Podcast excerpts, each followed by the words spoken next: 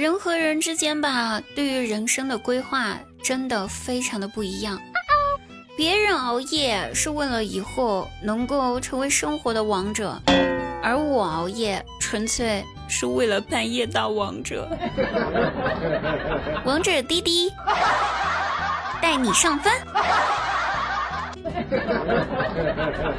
昨天路过我们小区门口的时候，我就看到有一个男生吧，手上提着一根铁棒。这个男生青春无比，少年心气儿高啊！拿着那个铁棒对着天空挥了又挥，然后指着天空说：“我要这铁棒有何用？”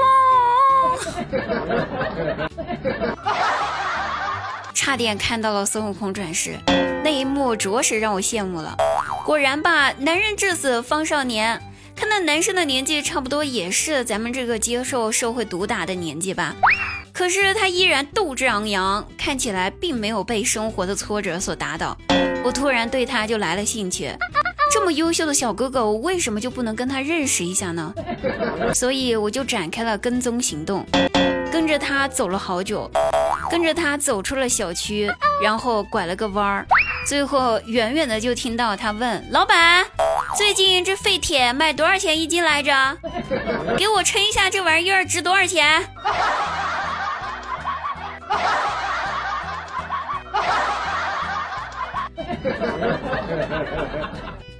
有一天晚上，张大鸟的老婆呢，一脸坏笑的跑到张大鸟跟前儿，对他说：“老公，你想要两个老婆吗？”那张大鸟着实是真惊到了，心想：哟，我老婆这是开窍了是吧？呵，然后惊喜的反问道：“老婆，你想听实话吗？”老婆想。然后张大鸟回答道：“我当然想要两个老婆呀。”说完之后，谁知道他老婆一点都没有生气，反而非常的开心，然后跟张大鸟说：“那太好了，老公，告诉你个好消息，我今天称了一下体重，我现在的体重正好是刚结婚的时候的两倍哟！恭喜你老公拥有了两个老婆。”呵，我还以为是个啥呢。看一下我闺蜜，我闺蜜这脑回路吧，我是真没搞懂。我发现了一个秘密，那我这人吧又藏不住秘密，所以呢，我就特别想跟我闺蜜诉一下这个秘密。我就跟她说：“我说姐妹，我跟你讲个秘密，我爸妈所有的密码，无论是银行卡还是家里面的保险柜，密码都是九五四九五四。你说这数字是不是有什么特殊含义呀？”然后我闺蜜听了之后，好大一会儿陷入了沉思，思考了之后，过了一会儿，她回答我说：“嗯，这个日子可能是你爸妈的结婚纪念日。”我他妈神奇了，九五四，我爸妈结婚纪念日九月五十四日。我 闺蜜这个头啊没用了，真的，里面啥也没有。有没有要的朋友们？马上双十一来了，清仓大甩卖，打折啊，打骨折那种，把她脑袋给拿走吧。放在他头头上就是个摆设，但你说他这又有点傻，但是吧，他有时候又有点精明。从上个月开始，我闺蜜一个大好青年啊，一个大好女青年，正值芳华正茂，可是整个人开始变得神神叨叨的，有事儿没事儿就喜欢打开手机去监视她前男友的微博，每天起床第一件事情就是去瞅瞅她男前男友的微博有没有更新。看了之后也不点赞，看了两眼就点关闭了，咱也不知道，咱也不敢说到底是为啥。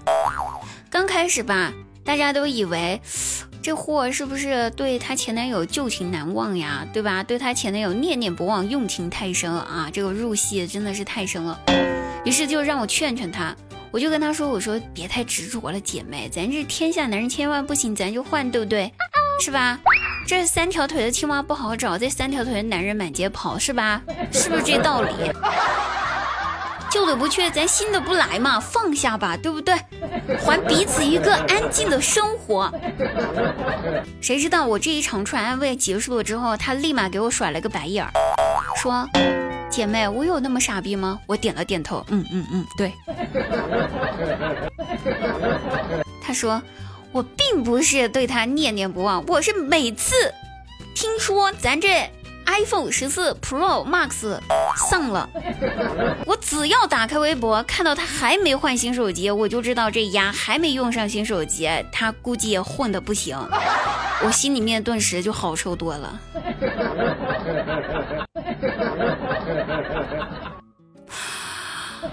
果然呐，女人呐，瞅瞅。